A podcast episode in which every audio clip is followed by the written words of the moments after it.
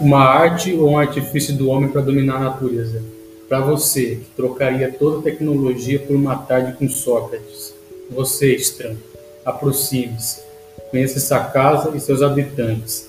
Esse é o podcast Trazendo o Estranho para Dentro de Casa. Quem é o estranho? Você. Casa é essa? É a ciência. O habitante de quem iremos falar hoje é Charles Babbage, pai da computação. Começaremos perguntando à professora Diana quem foi Charles Babbage. Bom, Charles Babbage foi um cientista, matemático, filósofo, engenheiro mecânico e inventor. Ele recebeu uma educação doméstica, foi educado em casa, porque a sua saúde era muito frágil na infância.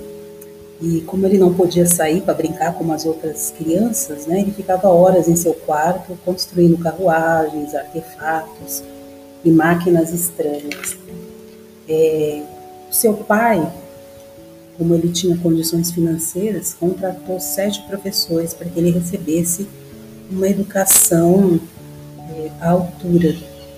E em pouco tempo ele acabou ultrapassando assim o grau de intelectualidade de seus professores e ingressou em uma das universidades mais cotadas da Inglaterra. Qual foi a contribuição dele para a tecnologia e por que ele é conhecido como pai da computação?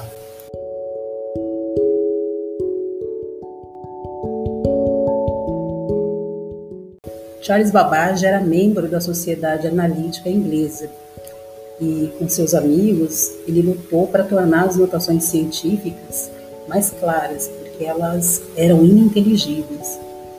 Ele também retomou o desenvolvimento da matemática, que na Inglaterra estava passando por uma crise em sua época. Foi também um dos primeiros matemáticos a se importar com o significado da simbologia matemática e estabeleceu certas ideias sobre o homem e sua integração com o mundo.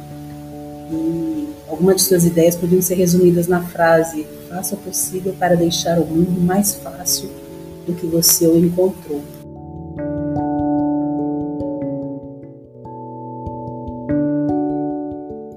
E você acha que ele conseguiu cumprir a promessa?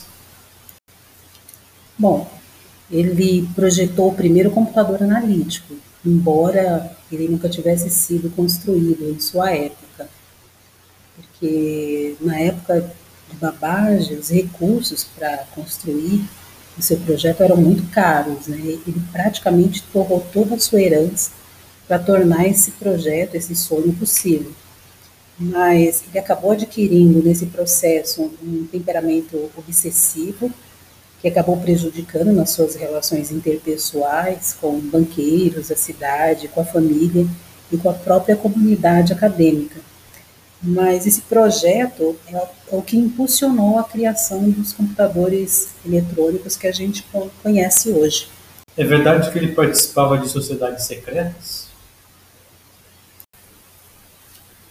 Bom, a universidade costuma incentivar clubes né, de estudos, jogos de xadrez, de damas, e clubes de leitura, clubes de ciência, e os alunos mais irreverentes costumam se exceder.